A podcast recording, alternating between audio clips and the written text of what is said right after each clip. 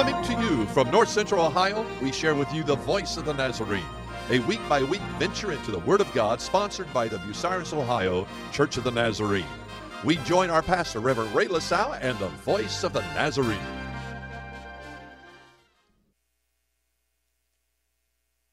Wouldn't you hate to take somebody else's phone call? I can just imagine what I could get into. It's good to have you. If you're a guest, I can't see you. I've got the lights on me, but uh, we're thrilled to have you in service. And we welcome you by live stream. Hope you'll share back and uh, put share and share it with a lot of friends that are on your Facebook list. My uh, last message uh, a couple Sundays ago was about uh, first pray, prayer first. I mean, before you do anything else, you ought to pray first. Before you sell your home, put it on the market, you ought to really pray about it first. Before you do any career adjustment, it, it'd be wise to pray about it first. Before you quit your job, better have a place to land, you better pray about it first. Fact of the matter, everything we do, we ought to pray about it first. God wants to be first in our life, and we ought to seek first the kingdom of God. God desires to direct our lives.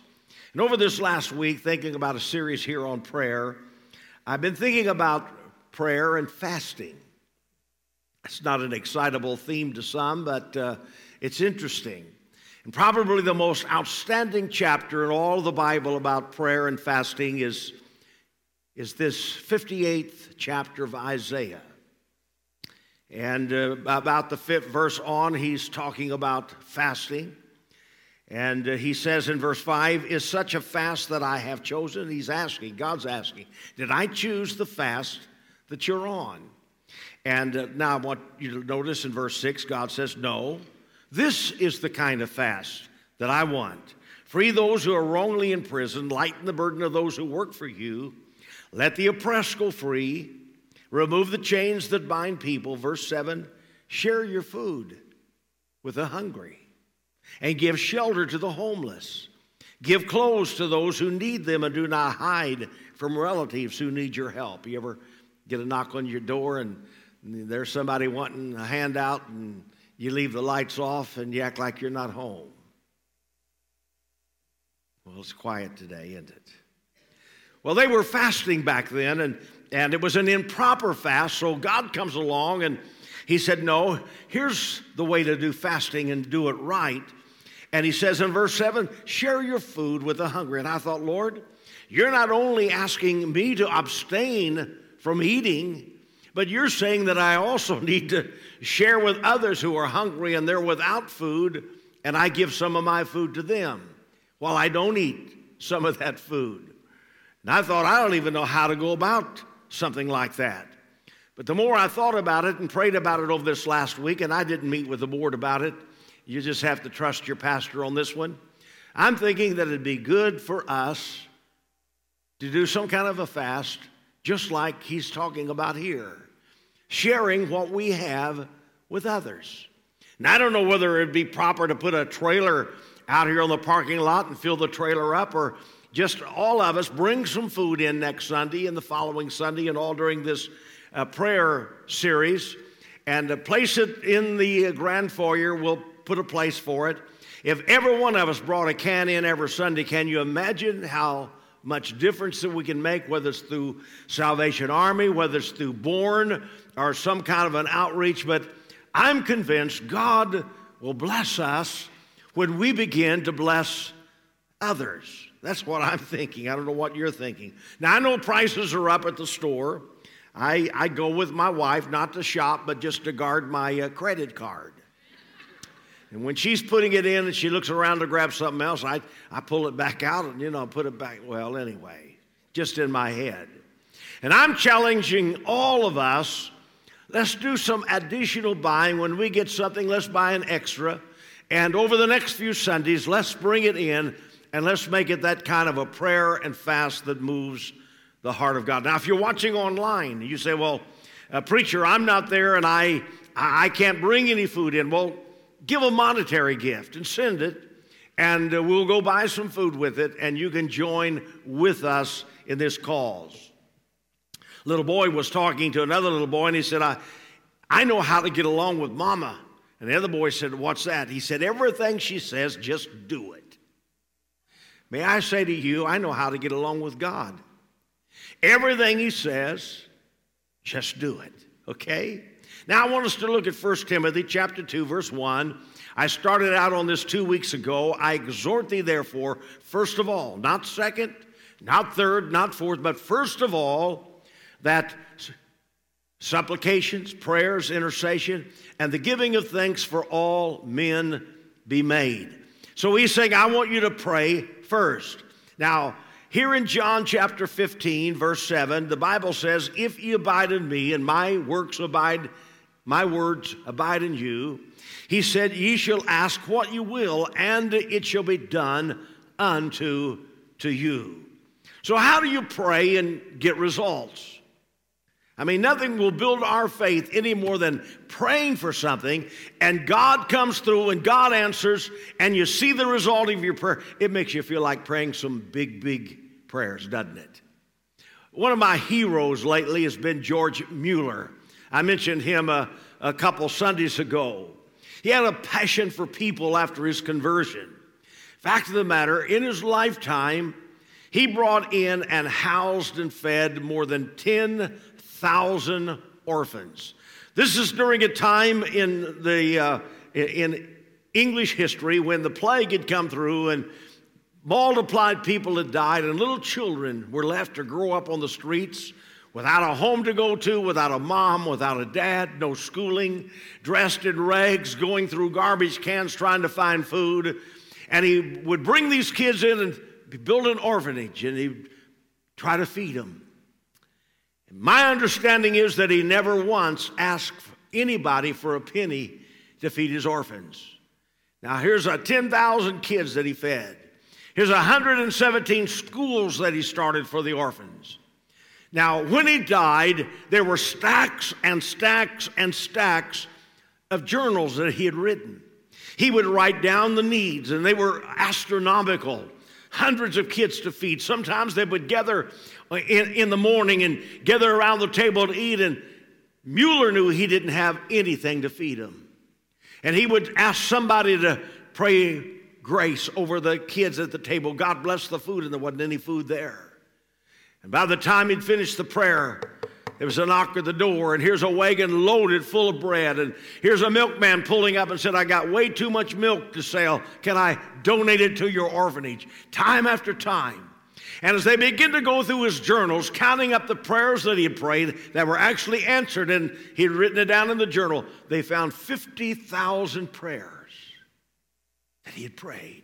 Now, I don't know about you. That's the guy, that's the kind of people I want to learn from, okay? And somebody asked him, How did you do that? Well, he said, When I had a need and it would be great, he said, I would go to my Bible and I would take my Bible and I would look for a promise that correlated with a need that I had. Then I would go into my prayer room and I would put my finger on that promise and say, Lord, I claim this promise. You did it back yonder for them, and here I've got a need right now. I expect you to do it for me. And he said, God would answer. Isn't that tremendous? Now, I believe the devil would rather you attend church. I believe he'd rather you drop in a few coins in the collection plate as it goes by, I don't think he would mind you reading the Bible nearly as much as for you to have a real prayer life. Because the power in your life and the power in my life comes through prayer. And listen, if you make a commitment to God that you're going to start praying more than you prayed in the past, you're going to set aside some time to pray, you're going to find the enemy will cause every distraction in the world to happen during your prayer time. You'll have people you haven't seen in years just crawl out of the woodwork and call and want, want to meet with you about the time you're going to meet with God. Anything to interrupt your prayer flow. And the most powerful force for good, the most powerful force for God is prayer. You say, Pastor, I want to pray. I know you do. And I, I, I want to share with you three things that if you can get a hold of it, I believe it'll help to change your life spiritually. Three little words. And I want to just break down this verse expositionally. He said, If you abide in me, I want to take that word abide. Abide. John 15, 7. If you abide in me and my words abide in you. Now, he uses the word abide in chapter 15 three times in verse 4. Abide, abide, abide. Then in chapter uh, in verse 5 he uses that word abide. Then in verse 6 he uses the word abide. And I said, "Oh God, I get it. I get it. You don't have to say any more to me. Five times you told me I need to abide in you and let your words abide in me." So apparently I I get it this word abide.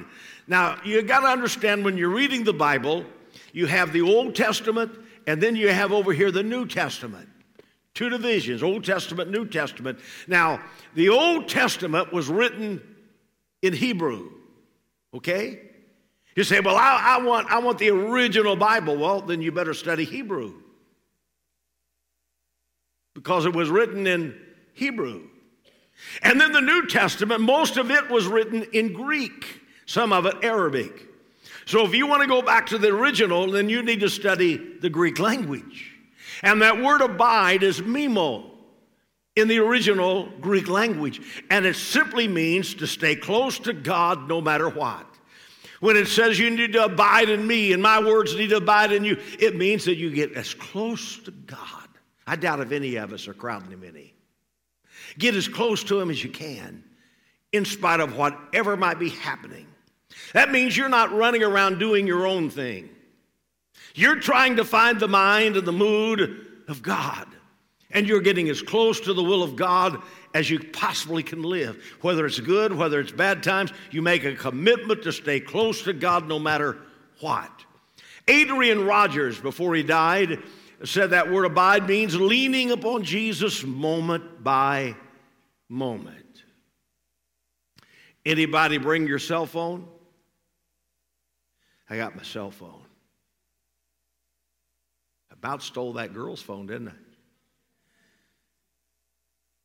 I uh, been having trouble with my iPhone. The other day I picked it up and went to make a call and it was deader than a doornail. I thought I'd found one of my church members I hadn't seen in years. We've got some members, even the F- FBI can't even locate them. And I wonder what's wrong with this phone. And I, I, I like my iPhone. It, I've got a GPS on it where it helps me find where I'm at and how to get there. And, and uh, I've got email and I got text messaging and, and uh, I can get weather reports and uh, I can just find out all kind. I can get on the internet highway. It just goes for miles and miles and many miles. So I like my iPhone, but it was dead. And I started down the road the other day and, and uh, checked before I'd left home, and I kept hearing a sound. It kept waking me up, and it was just a little sound going on and off. And what it was, my phone wasn't charging right. It was getting a little juice, and then it quit. And so, as we started up the road, Jan said, Your phone's dead. I said, You got to be kidding me. I had it on charge all night. She said, It's dead.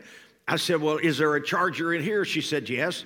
So she took it and she plugged in that charging wire down here in the bottom where that uh, receptacle is. And when she shoved it in, she had to hold it in tight so it would charge. The moment she took the pressure off, it quit charging.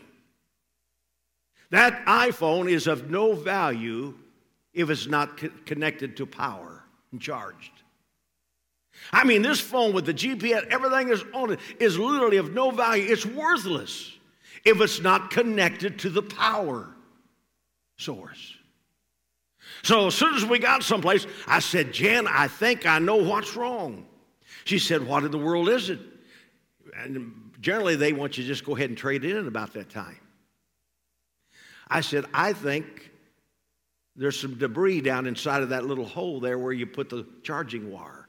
So I got a little wire that had a barb on the end, and I stuck it in there, and very carefully I began to move that thing around, and boy, I began to pull out little wads of lint and more lint and little more lint and put it back in. Boy, she began to charge again. The phone is as good as this in connection with the power source to receive a charge. And God is saying you need to be as close to me as you should be if you're going to have any power in your life. You've got to be plugged in, you've got to be connected. And, ladies and gentlemen, you and I and our lives are of no value to God unless we're connected to the power source, unless we're uh, abiding. That's why that word abiding is so important. Now, Chester and Alice had been married for 60 years, they're an old couple. He had an old Packard with that great big steering wheel, and, and uh, he was out on the two lane road, and they were going in for their Thursday evening and get some ice cream. She's over there in her corner of the front seat, had one big long seat. She'd have had to call to him, made a date so they could have communicated nearly a big car. He's driving along and he's puttering, and cars are lined up behind him and they can't get around him. Horns are blowing, but he didn't know it. He's half deaf, driving his Packard. They came into town and came to a stoplight, and pulling up next to him was one of these little hot rods and a young couple in it, and it had a bucket seat, and the girl was sitting in the bucket seat with the guy. Alice looked over. She couldn't figure it out. It looked like one body with two heads. She couldn't figure which head was driving the car. And she adjusted her spectacles and looked it over and she said, Hey, Chester, look over at these. They're both in the same bucket together. Okay. And he's holding on to the steering wheel. She said, Chester, do you remember when it used to be that way with us? What happened? He said, I'm sitting where I've always said I haven't moved. You moved. And I've come all the way here this morning to tell you that God hasn't moved, that God's the same. And God's still on the throne, and He said, if you really want to get charged up and you really want the power in your life, you're going to have to abide in me, and my words abide in you. I hope you get that. You say, Well, Pastor, I'm enjoying the message so far. I suppose you're going to teach us how to abide. Well, you're right. I'm going to attempt to. I want you to look at Matthew 17, verse 14. It's a little story. And when they were come to the multitude, there came to him a certain man kneeling down to him, saying, Lord, have mercy on my son.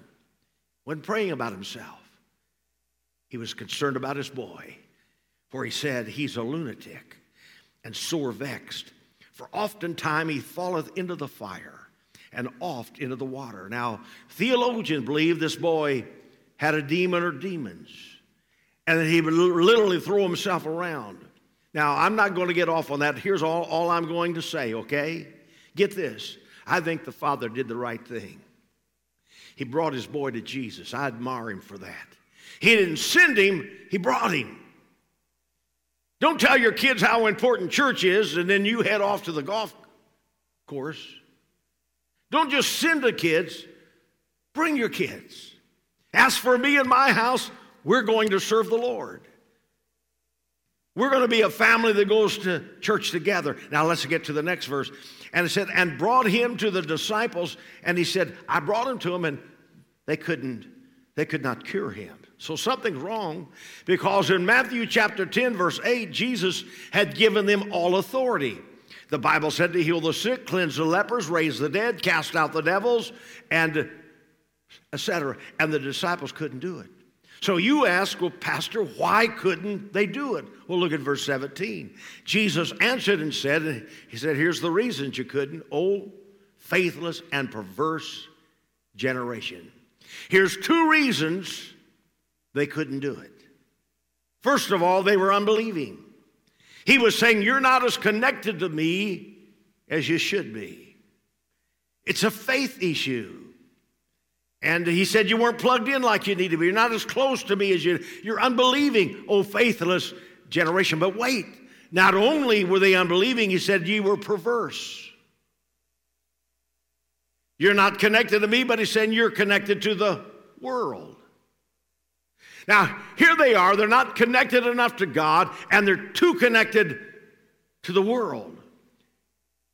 You're not abiding in me, but you're abiding in the world. That's the reason they couldn't do it. And I believe the reason many times that God doesn't answer our prayer, we're not connected enough to Him.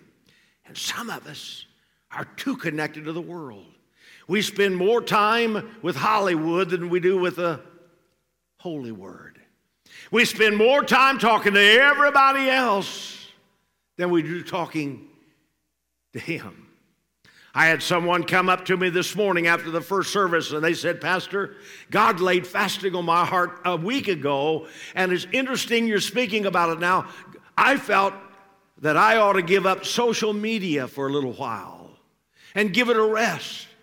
And how many people, before you even speak to your spouse, you're on social media. We're over here on Facebook or, or Twitter or whatever, and we're talking to all these different ones and typing a text to them and on and on.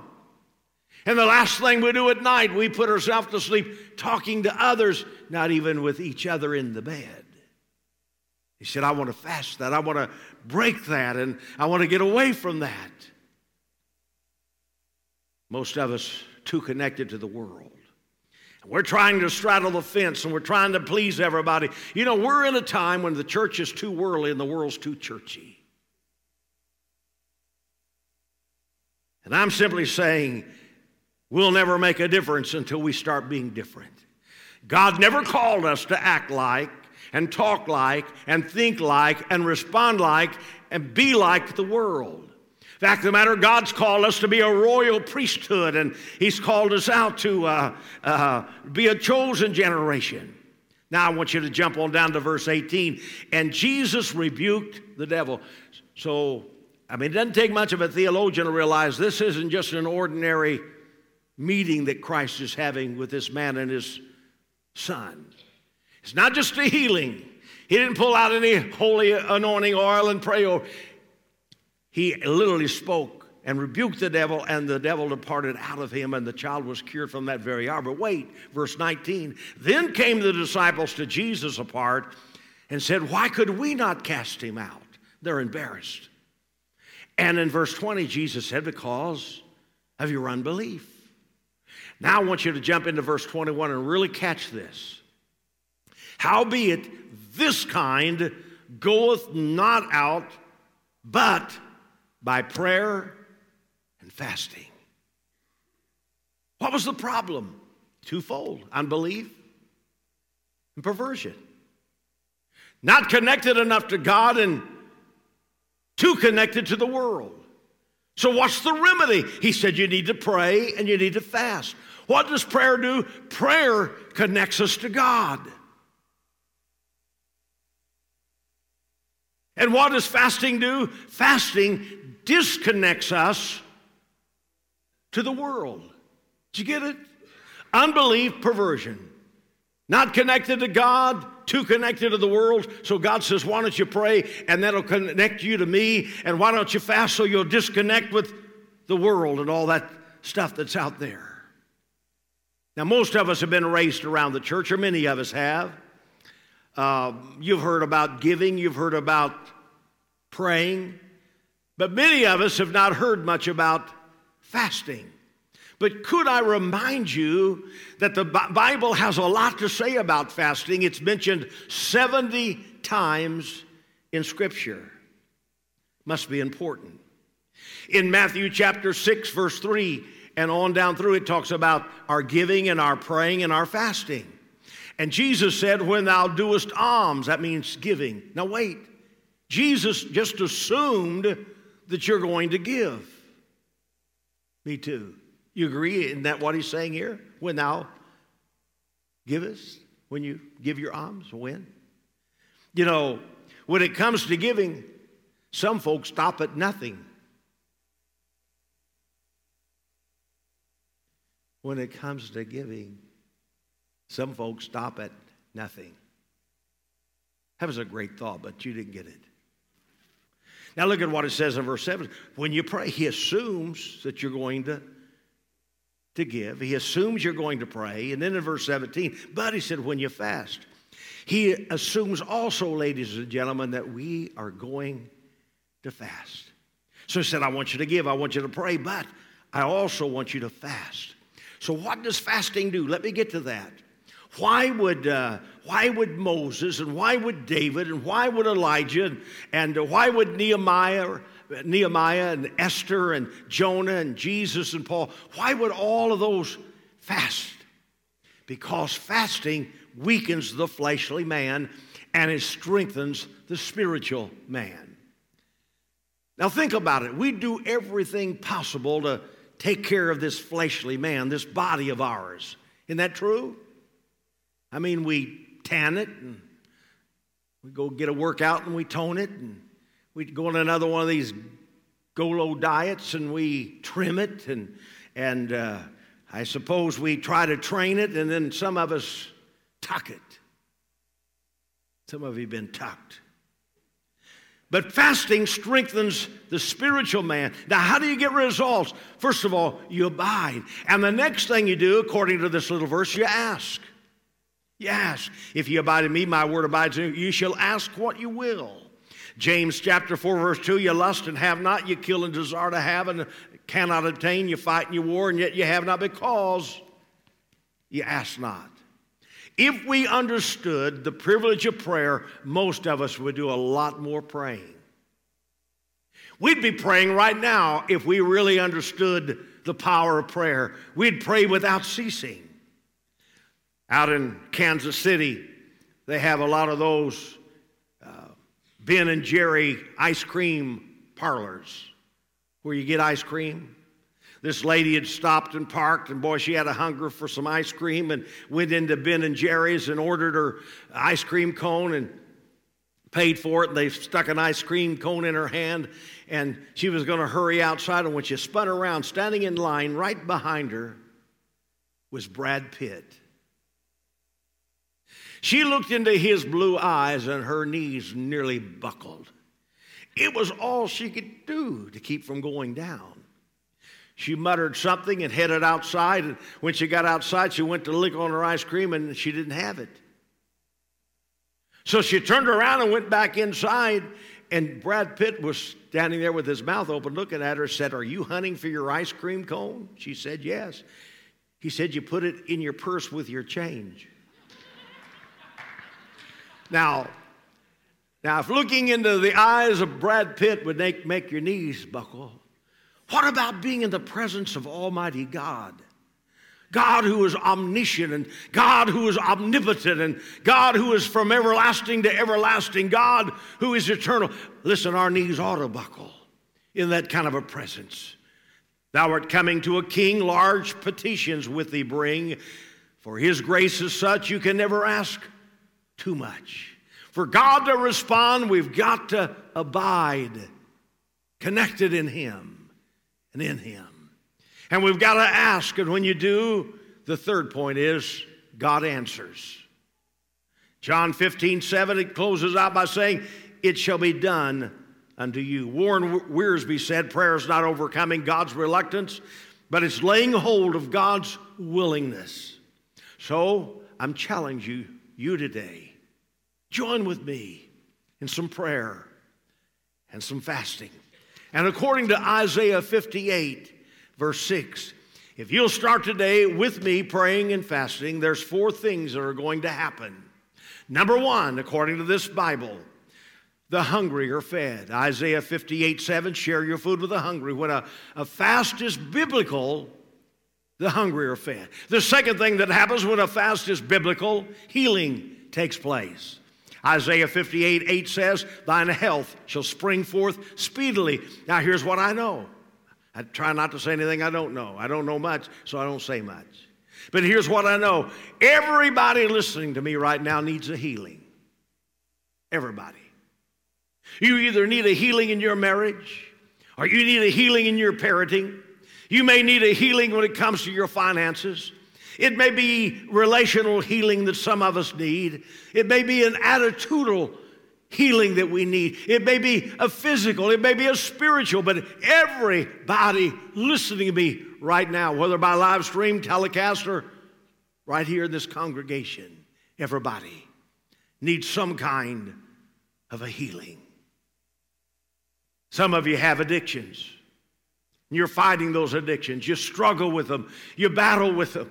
You hope you'll overcome it, and it seems like it controls you, and you can't seem to get around it, and you can't get past it, and you can't get over it, and you can't seem to get through it, and it's following you through the weeks and the months and the years of your life.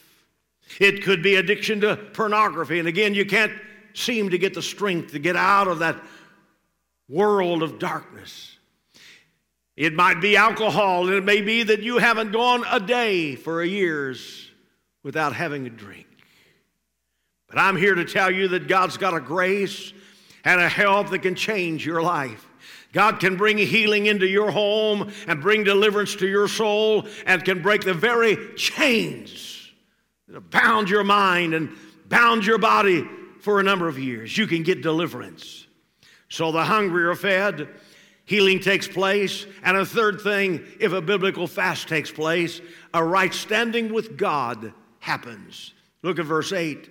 The glory of the Lord shall be thy reward. What happens? When you begin to honor God, you begin to get in a right position. You begin to get into a right standing before God. Here's a fourth thing that happens God answers our prayers. That's what he says. Look at verse 9. Then shalt thou call, in the Lord shall answer. Thou shalt cry, and he shall say, Here I am.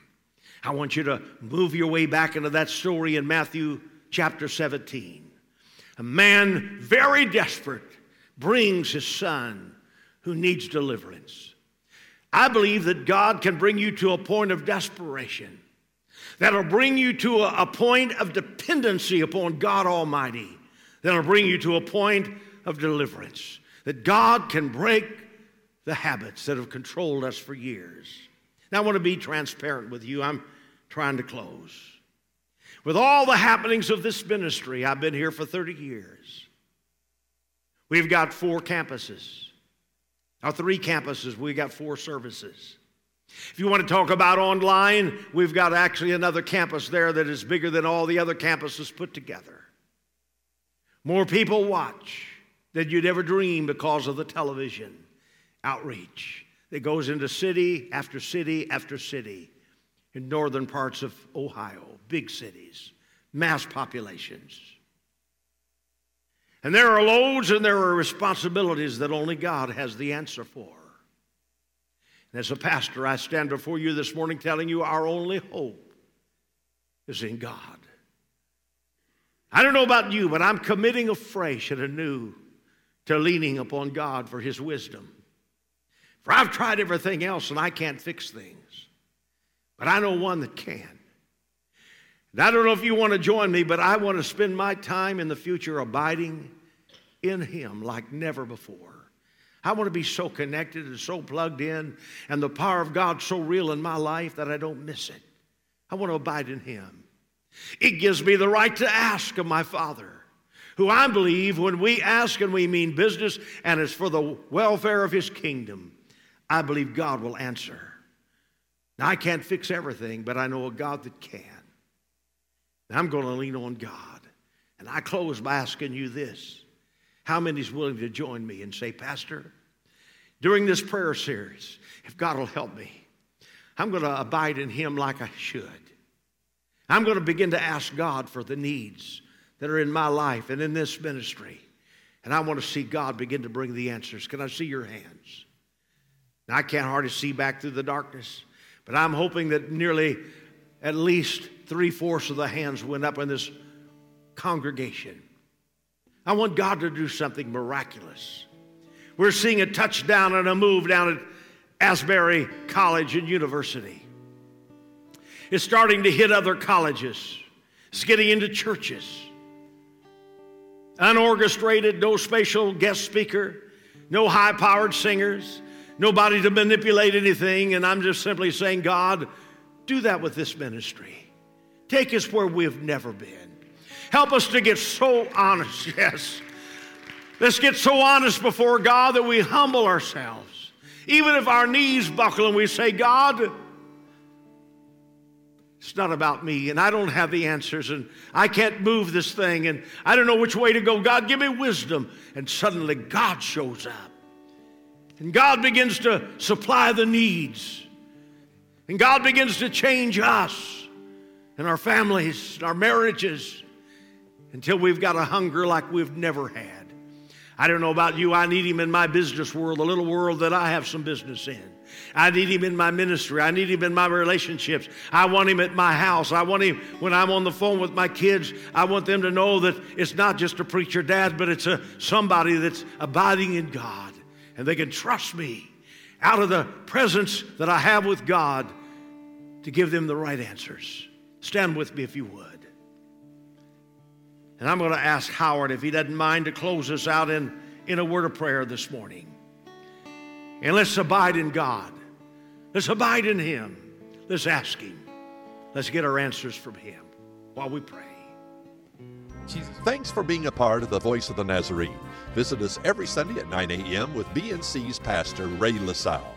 For more information regarding BNC, visit bucyrusnazarene.org.